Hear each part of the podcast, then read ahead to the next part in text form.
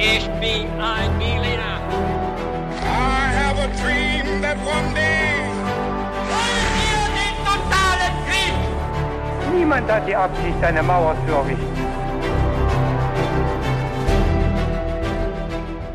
Willkommen zurück bei His2Go, eurem Geschichtspodcast. Mit uns, Viktor. und David. Bei His2Go gibt's alle 10 Tage, beziehungsweise eigentlich immer am 10., 20. und 30. eine neue Geschichte. Und dabei ist es so, dass immer einer dem anderen eine Geschichte erzählt und der jeweils andere, genauso wie ihr, Zuhörerinnen und Zuhörer, keine Ahnung hat, um was es geht. Und der Clou bei dem Ganzen ist immer, dass einer mit ein paar kniffligen Fragen anfängt und diese Fragen dann immer beantwortet werden müssen und das äh, manchmal gut oder weniger gut klappt. Aber bevor wir starten, David, da habe ich noch eine Frage an dich. Was trinkst du denn heute?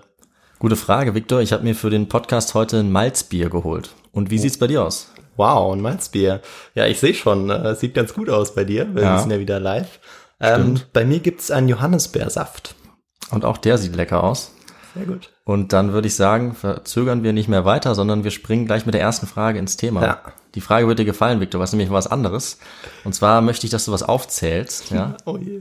Also, was waren die sieben Weltwunder der Antike? Oh, Nenn so Ähm. viele, die du kannst. okay. Also, ich würde sagen, ähm, die Pyramiden von Gizeh, Richtig, sehr gut. ähm, der Turm von Babylon. Also, Die- ist das so oder ist es? Äh, ist nicht schlecht, aber gehört nicht zu den, nicht zur Ja, klassischen gehört Liste. nicht, nicht dazu. Mm, Dann ähm, noch die chinesische Mauer. Die gehört weiß- auch nicht dazu. Die gehört zu den modernen. Ja, richtig. Ähm, dann die Akropolis. Auch die gehört leider nicht dazu. Aber es sind sehr gute Vorschläge. Ähm, ähm, der, vielleicht noch der, oh, ich bin da wirklich ganz schlecht. Der, ähm, der in Alexandria, der Leuchtturm. Ja, genau, das ist noch eins, richtig. Immerhin, sind ja Mhm. schon mal zwei, richtig? ja. das ist schon mal gut, ja. Ähm, Vielleicht eins noch? Hast du noch eins? ähm, ja, die hängenden Gärten. Jawohl. ne? Die hängenden Gärten der Seramis zu Babylon, das ist die Genau. Nummer drei. Ja. Hm. Ja, also es ist jetzt peinlich, aber mehr fällt mir jetzt erstmal nicht ein. Ja, das ist doch schon mal was. Also ich sag einfach schnell noch die Ja, ja. anderen, die es noch gibt. Du hättest noch sagen können, der Koloss von Rhodos. Ja, natürlich. Dann das Grab des Königs Mausolos II. Okay. zu Halikarnassos. Ah, ja. Dann gibt es noch den Tempel der Artemis Hm? und noch die Zeus-Statue ähm, in Olympia. Okay. Ja. Das sind die klassischen sieben Weltwunder der Antike. Es gab aber auch mal noch ein achtes, das wäre die Bonusnennung gewesen, nämlich die Stadtmauern von Babylon. Okay. Und ähm, ja, bevor wir jetzt aber zum Thema kommen, habe ich noch eine weitere Frage. Ja, Weil klar. ich dachte, wir haben eine lange, vielleicht noch eine kurze. Ja. Victor, was ist deiner Meinung nach eine Zikurat? Ich gebe dir drei Möglichkeiten. Sehr gut, weil sonst. Ja, sonst wird schwierig, ne? Aber vielleicht ist es ja A, eine persische Festungsanlage oder B, eine antike Brücke oder C, ein gestufter Tempelturm. Ähm, kannst du nochmal wiederholen, also das Wort? Zikurat. Zikurat. Ich glaube zumindest, dass man das so ausspricht. Mit zwei K. Mhm. Ich finde, das hat ein bisschen was von so einem, ja, von, von also das letzte war Treppenstufen, richtig? Oder was war das? Gestufter Tempelturm. Ach so, nee, war was anderes. Äh, gestufter Tempelturm, aber das, die Antwort würde ich nehmen, ja. Ja. Weil wir waren ja schon so ein bisschen in Babylon und dann Ja. vielleicht so in die Richtung. Ah, du hast schon alles wieder richtig erkannt. Das, natürlich ist es der Tempelturm und natürlich geht's heute auch nach Babylon. Ja. Sehr gut. Aber die Geschichte heute wird nicht in Babylon direkt spielen, sondern sie wird in zwei verschiedenen Epochen spielen. Nämlich einmal in der Neuzeit und einmal im Altertum. Oha. Und ja, jetzt denkst du dir, wie kann das sein? Und die Antwort ist, das geht natürlich durch Archäologie, ja. Denn es wird heute gehen um den berühmten deutschen Archäologen Robert Koldewey. Und es wird darum gehen, was er entdeckt und ausgegraben hat. Okay. Und wir steigen gleich in die Geschichte ein mit unserer Person Robert Koldewey. Der wurde 1855 geboren, ist ein Deutscher. Der wurde äh, im Harz geboren. Er hat dann Architektur studiert und auch Archäologie. Hm. Und seit den 1880er Jahren hat er angefangen, verschiedene Grabungen durchzuführen in Kleinasien. Also er war dadurch dann schon bekannt als ein guter Archäologe, der Erfahrung hatte. Und er hat sich aber auch einen Platz in der Geschichte ergattert. Und zwar nicht als irgendjemand, sondern als einer der berühmtesten Archäologen aller Zeiten. Ja. Und zwar, weil er die Stadt Babylon ausgegraben Ja. und, und wiederentdeckt hat. Und jetzt fragen wir uns natürlich, wie kommt es dazu, dass ein deutscher äh, Archäologe Babylon ausgräbt? Ja. Und da kann man sagen, es liegt so ein bisschen auch an dem Zeitgeist, den es zu dieser Zeit gegeben hat, Mhm. weil wir befinden uns jetzt am Ende des 19. Jahrhunderts. Und damals war es einfach so, dass es einen politisch motivierten Wettstreit gab der europäischen Mächte, unter anderem auch um prestigeträchtige Ausgrabungen. Mhm. Und die Franzosen haben gegraben, die Engländer haben gegraben. Das hat natürlich für Deutschland geheißen, dass jetzt auch Wilhelm II., der damalige deutsche Kaiser, der wollte für das Kaiserreich auch so eine tolle Grabung Ja. und äh, eben wollte mit den anderen europäischen Mächten da auch mithalten. Und mit dieser Grabung hat man damals Robert Koldewey beauftragt und das war ein echter Glücksgriff. Das war nämlich so, dass ihn 1897 einen Ruf ereilt hat von einer sogenannten Vorexpedition, hat er da gehört, ins Zweistromland Mesopotamien. Mhm. Daran sollte er teilnehmen. Und diese Erkundungsreise hat er mit einem Kollegen gemacht. Und mit diesem Kollegen sollten sie geeignete Orte finden, wo man so eine richtig große ähm, Ausgrabung vornehmen konnte. Und sie kommen dann zurück. Und jetzt ist die Frage, wo soll denn diese Ausgrabung stattfinden? Und sein Kollege Sachau, der ist für die Stadt Assur. Okay. Und Koldewey ist natürlich für Babylon, klar. Und jetzt muss er aber irgendwie die Kommission der Museen zu Berlin überzeugen. Ja, die wollten das finanzieren. Und ähm, die Deutsche Orientgesellschaft auch.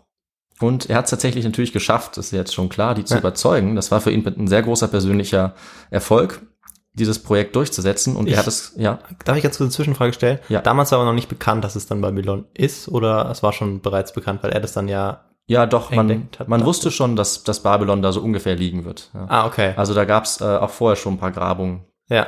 in den Jahrhunderten Also das vorher. wusste man schon. Also er hat es jetzt nicht irgendwie jetzt ein bisschen gegraben und hat das plötzlich entdeckt. So. Nee, er ist, er ist nicht der Erste, der darüber gestolpert ist und Ja, auch die okay. Leute, die in der Gegend ge gelebt haben, haben es zum Beispiel auch schon Babil genannt. Ja.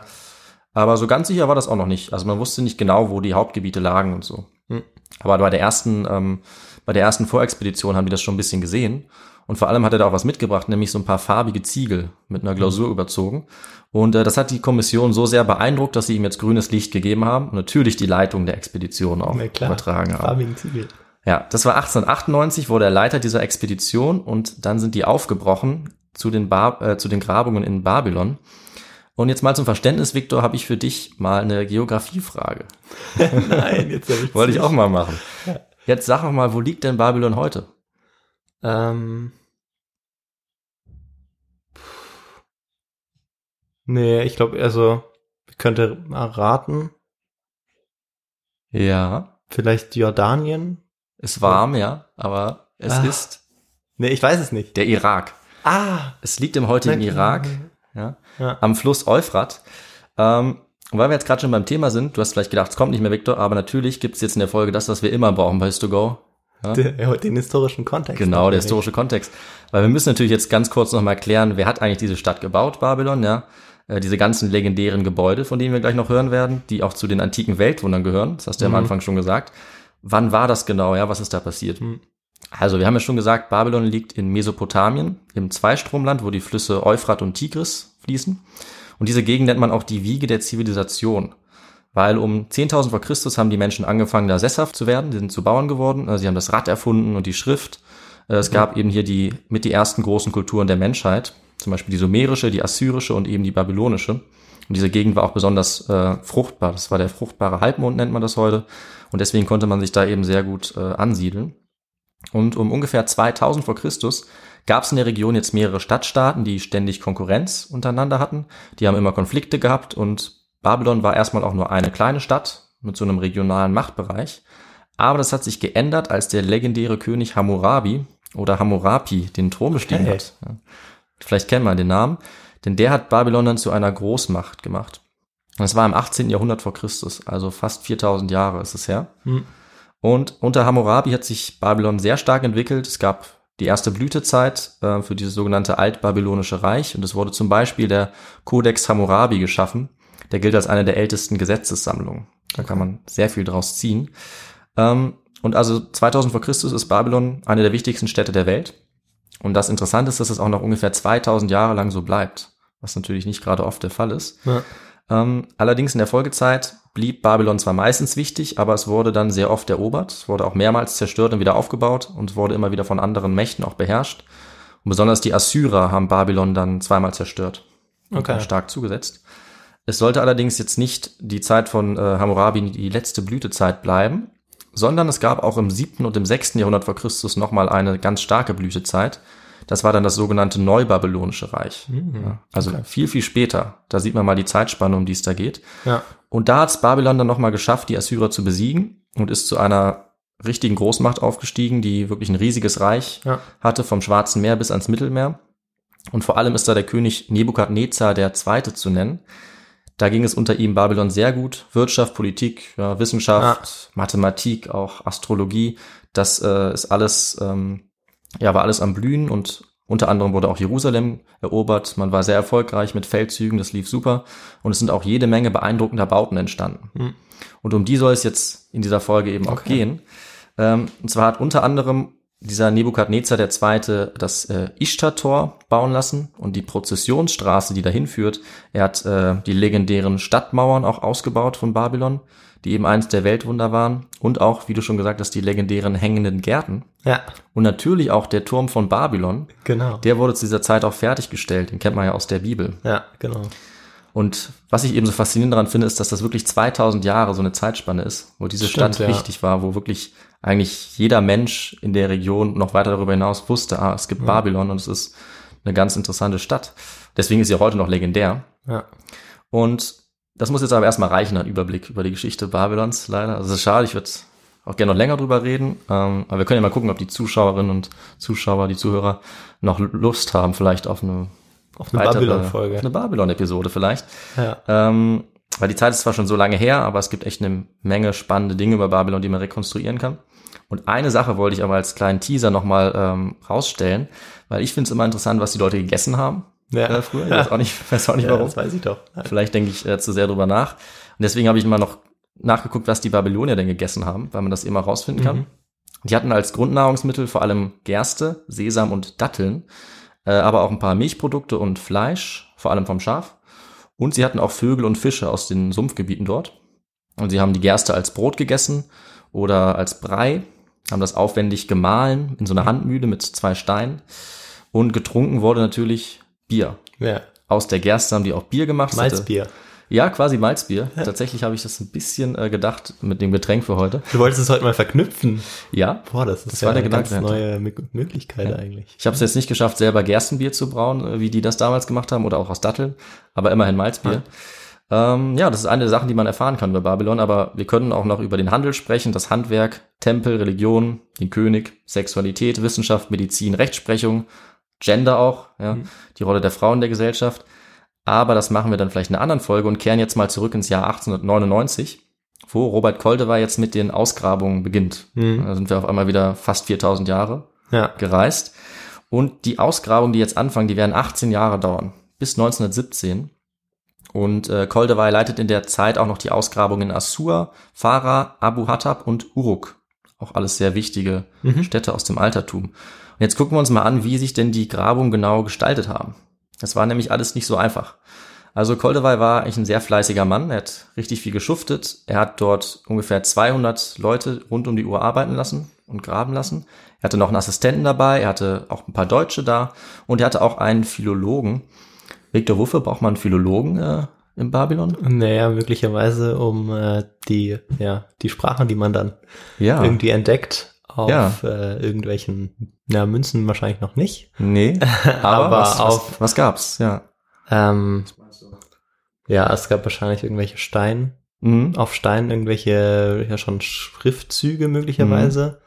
Ja. Ähm, wahrscheinlich noch so ikonische Schriften, ja, genau. ähm, wo man ja nach, nach dem Bild eben schon irgendwie sagen konnte, okay, was es ungefähr heißt vielleicht. Ja, es war keine Bildschrift, sondern es war die Keilschrift. Ach so, damals. das war die Keilschrift. Genau, es ist die berühmte Keilschrift auf so Tontafeln und dafür hat man eben Philologen Ja, gebraucht, klar. der die lesen konnte. Ähm, und Koldewey selber konnte aber auch einiges. Der war Hm. ein sehr guter Zeichner. Er konnte auch gut schreiben und er war wohl sehr schlagfertig und hatte viel Energie. Aber vielleicht kann man sich schon denken, er war auch ein etwas komplizierter Mensch. Ja, Also er hat zum Beispiel sehr gerne Leute immer gnadenlos reingelegt, okay. einfach aus Spaß und völlig falsche Sachen erzählt. Da gehen wir natürlich auch nochmal kurz drauf ein. Zum Beispiel hat er mal erzählt, dass in Mesopotamien, in Babylon, die Sonne so heiß ist, dass den Menschen, die da leben, immer wieder die Haut aufplatzt und dass sie immer Nadel und Faden dabei haben, damit sie die Haut dann wieder zunehmen können und wieder weitermachen können. Hat er echt gesagt. Ähm, und durch die Art von Koldewey waren die Grabungen auch relativ chaotisch. Also es wurde rund um die Uhr gearbeitet, das Klima war sehr hart, es war sehr warm. Ähm, und laut Koldewey sollte das so ablaufen, Zitat, Spirituosen trinken wir nicht, um neun gehen wir schlafen und um fünf stehen wir auf.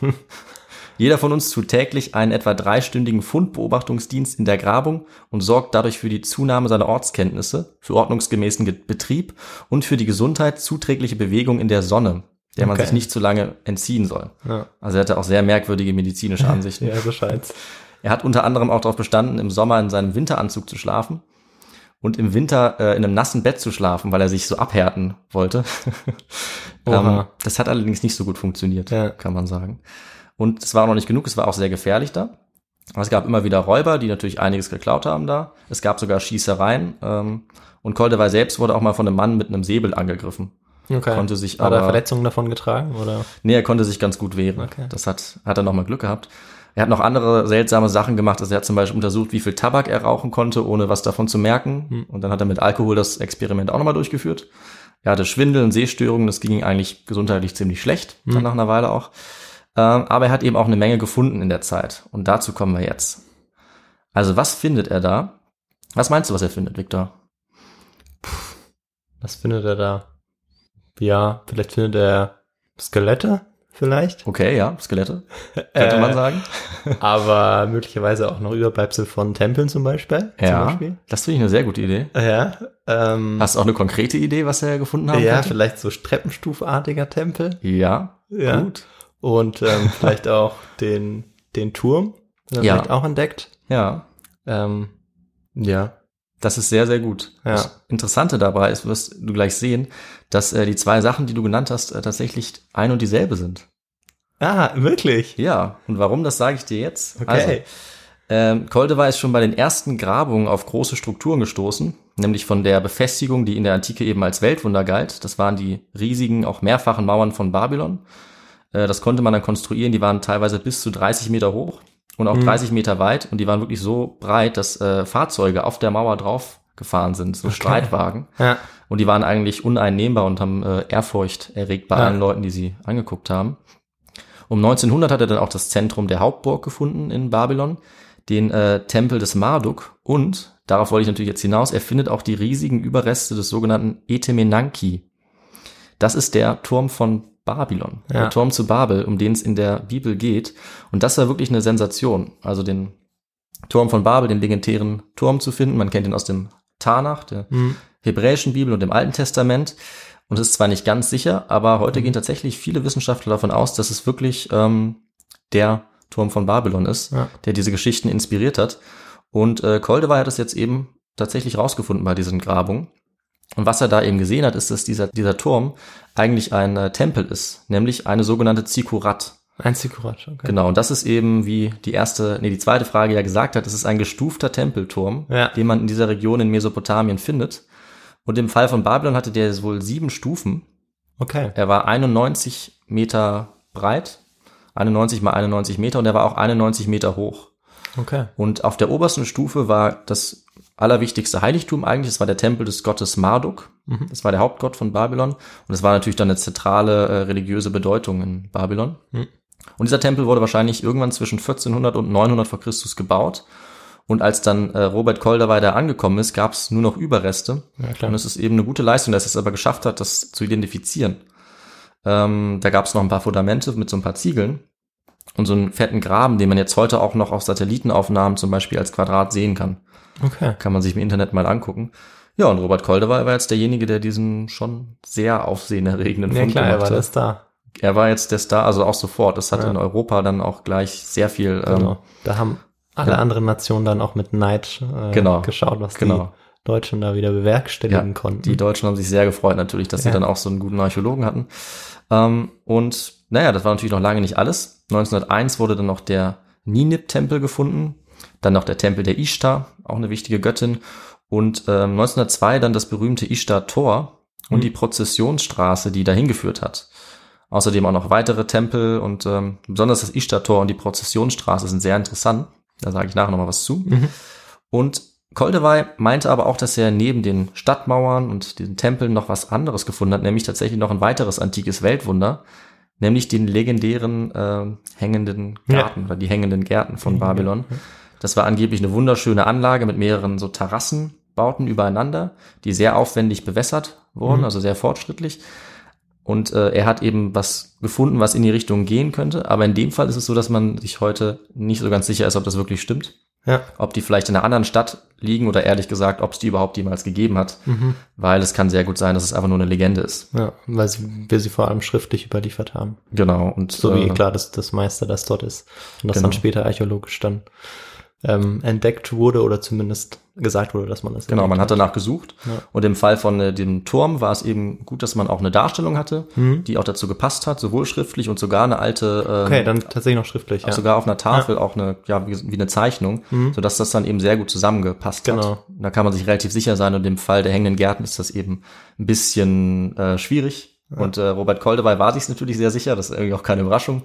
Aber mittlerweile ist es äh, eher unwahrscheinlich, dass er die da wirklich gefunden hat, Ja. weil es sie vielleicht nie gegeben hat.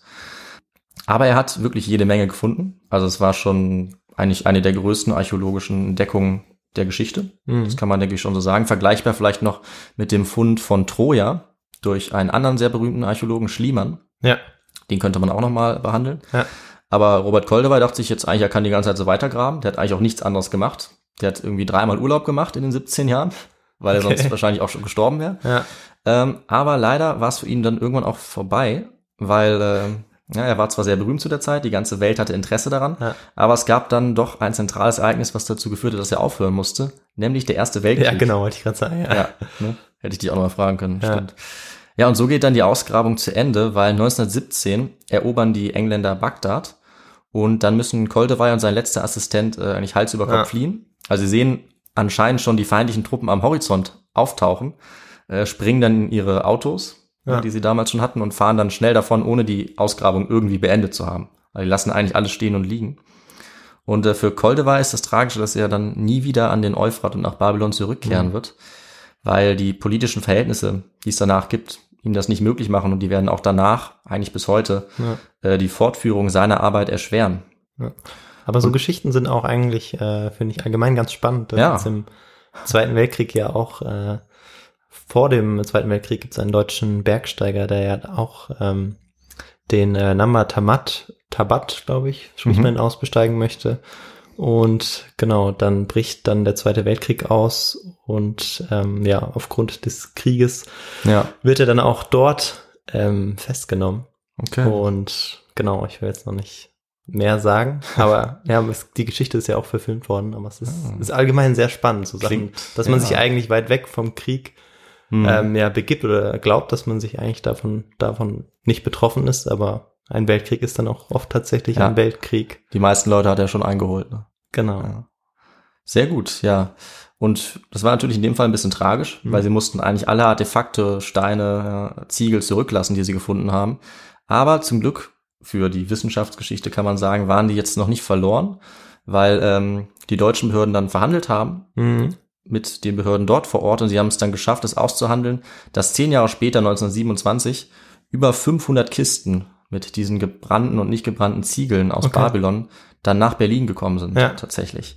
Und dort gab es dann natürlich eine schwierige Arbeit. Also der Assistent von Koldewey hat das angeleitet und äh, man hat dann sehr mühsam diese Ziegel zusammengesetzt. Das waren so glasierte Ziegel, da waren Inschriften drauf. Auf manchen stand zum Beispiel, ich, Nebukadnezar der Zweite, habe das Mhm. gebaut oder so. Also das war sehr interessant.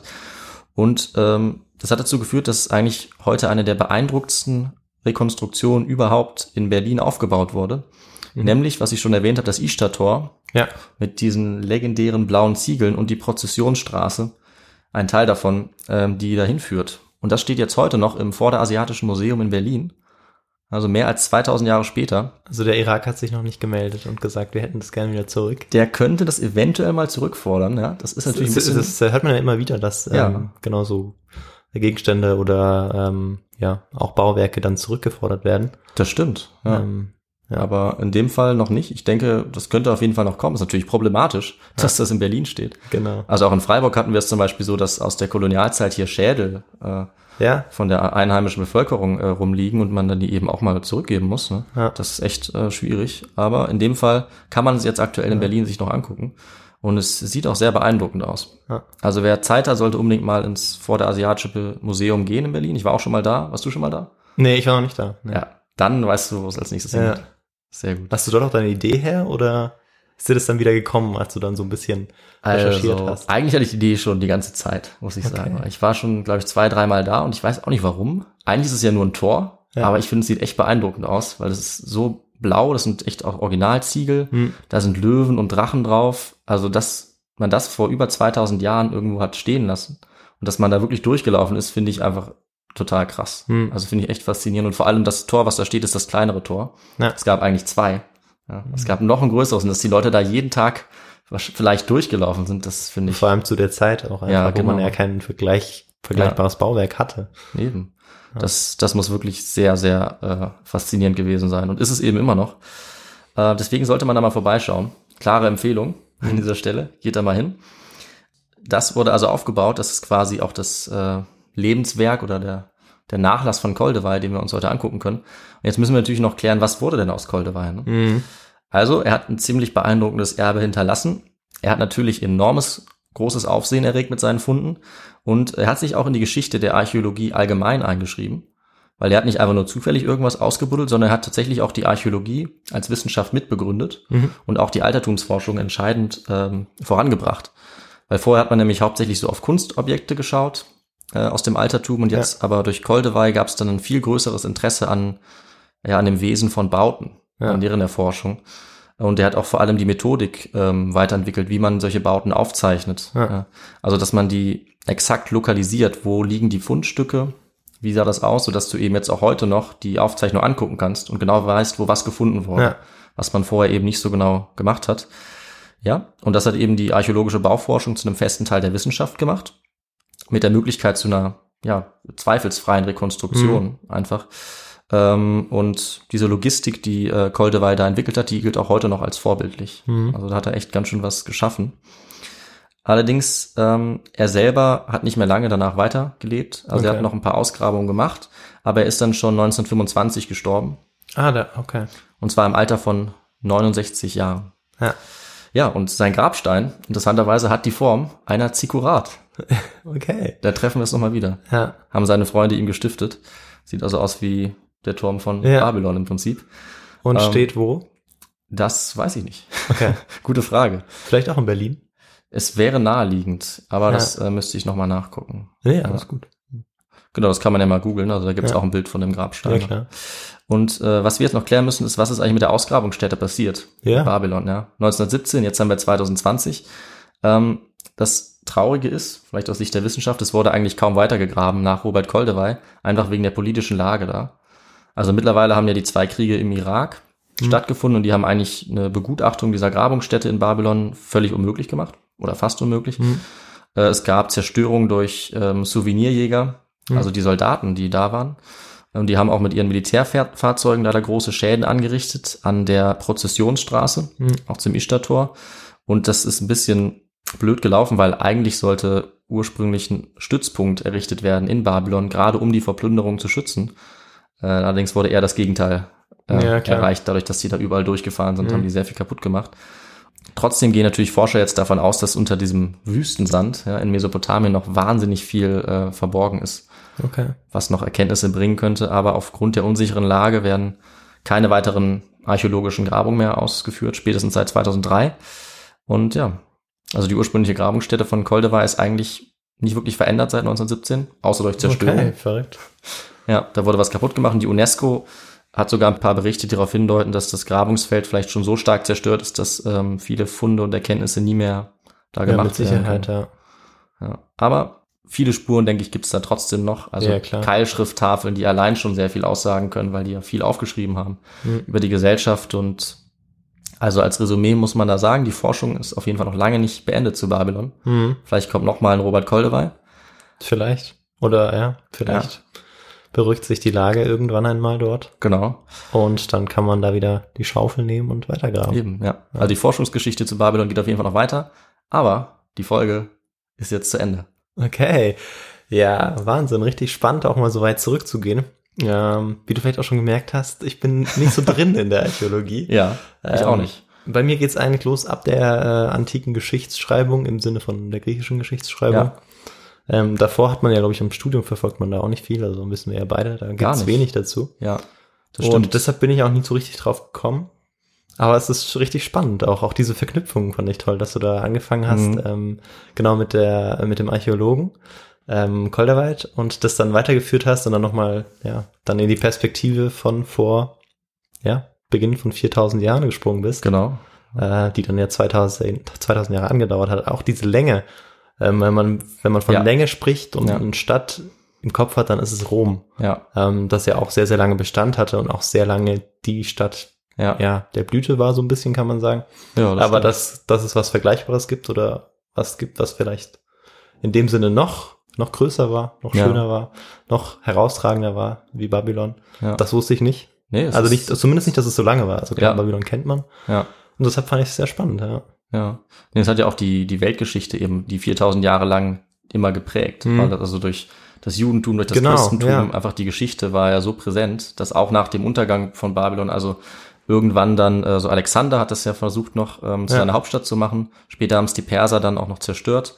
Aber auch danach ähm, ist es nie in Vergessenheit geraten, weil es einfach so lange so wichtig war. ja. Ja. Und wann ist es dann eigentlich komplett aus der, ich will nicht sagen aus der Geschichte verschwunden, aber wann, wann war das denn dann ungefähr, dass es Ja, also eigentlich keine Rolle mehr gespielt hat, also überhaupt keine Rolle mehr. Da war ja dann, ja. wenn das ja aufgegraben werden musste, dann war da ja keine Zivilisation mehr. Das stimmt, also es wurde dann eigentlich äh, nach diesem neubabylonischen Reich, das war ungefähr 600 vor Christus, dann wurde es eigentlich immer unwichtiger. Ja. Die Perser haben es dann ein paar Jahrhunderte später erobert. genau. Und ähm, Alexander ja. Alexander versucht, dann- das sind ja dann 300 Genau. vor Christus. Genau, das ist das 20. vierte Jahrhundert.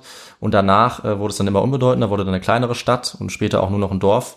Also so ab der Jahrtausendwende, ja, also Na, Christi Geburt, da war äh, eigentlich nie mehr viel übrig von der Stadt. Das Okay, wurde ja. natürlich noch eine Weile genutzt, ja, aber ist dann sehr schnell in Vergessenheit geraten. Ja, die Mauern sind zerbröckelt. ja, Ja, der Turm war dann schon lange auch nicht mehr da. ja. Und äh, es war aber natürlich schon, also man wusste schon die ganze Zeit dann noch, dass ungefähr in der Gegend was ist. Hm. Ja, die Bevölkerung hat sehr gerne natürlich auch die Steine da weggenommen und die irgendwo anders eingebaut und so, was halt immer passiert. ja.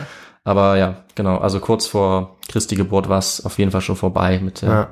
Mit der, mit der wirklichen Geschichte von Babylon.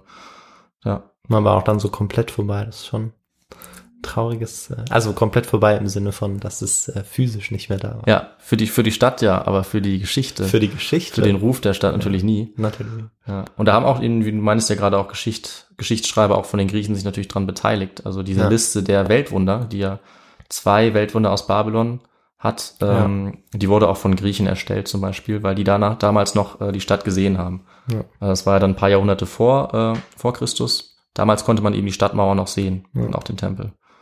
Genau. Ja. ja, bei meiner Aufzählung von Weltwundern habe ich mich äh, häufig auf die äh, klassischen Weltwunder bezogen, Ja. also die eben nicht zum Altertum gehören. Ja. Ja. Na gut, aber jetzt habe ich auf jeden Fall wieder viel Neues gelernt und jetzt habe ich natürlich noch eine Frage an dich. Ja. Es sei denn, du möchtest noch was anfügen. Nee, stell ruhig die Frage. Ich glaube, ich weiß schon, welches es ist. Ja, und zwar, ja, welche Literatur hast du denn zu deiner Geschichte benutzt? Das ist eine sehr gute Frage. Mhm.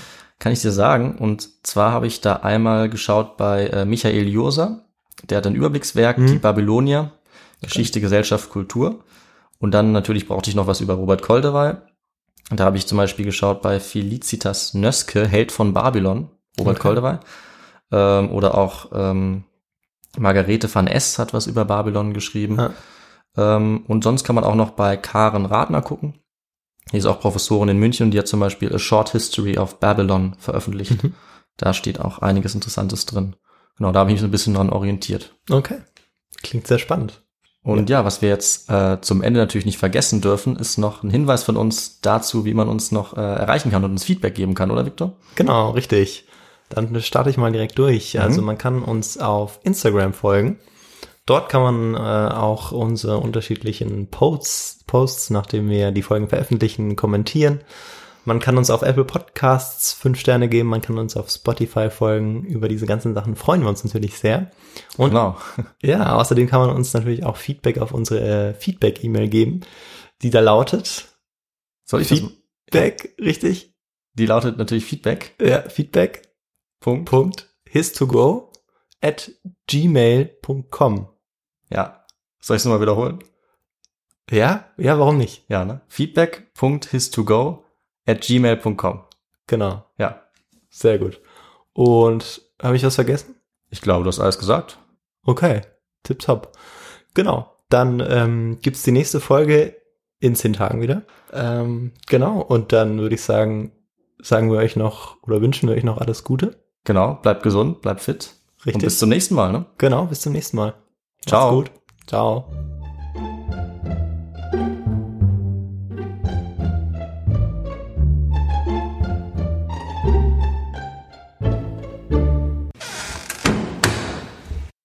Genau, am 20. dann, richtig? Nee, am Ja. 30. Am 30. schon, ja. Ach du meine Die Zeit Güte, vergeht. schon der 30. Oh, Ja. ja. Nice, wie lange liegt's? Oh es läuft noch, zeichnet noch.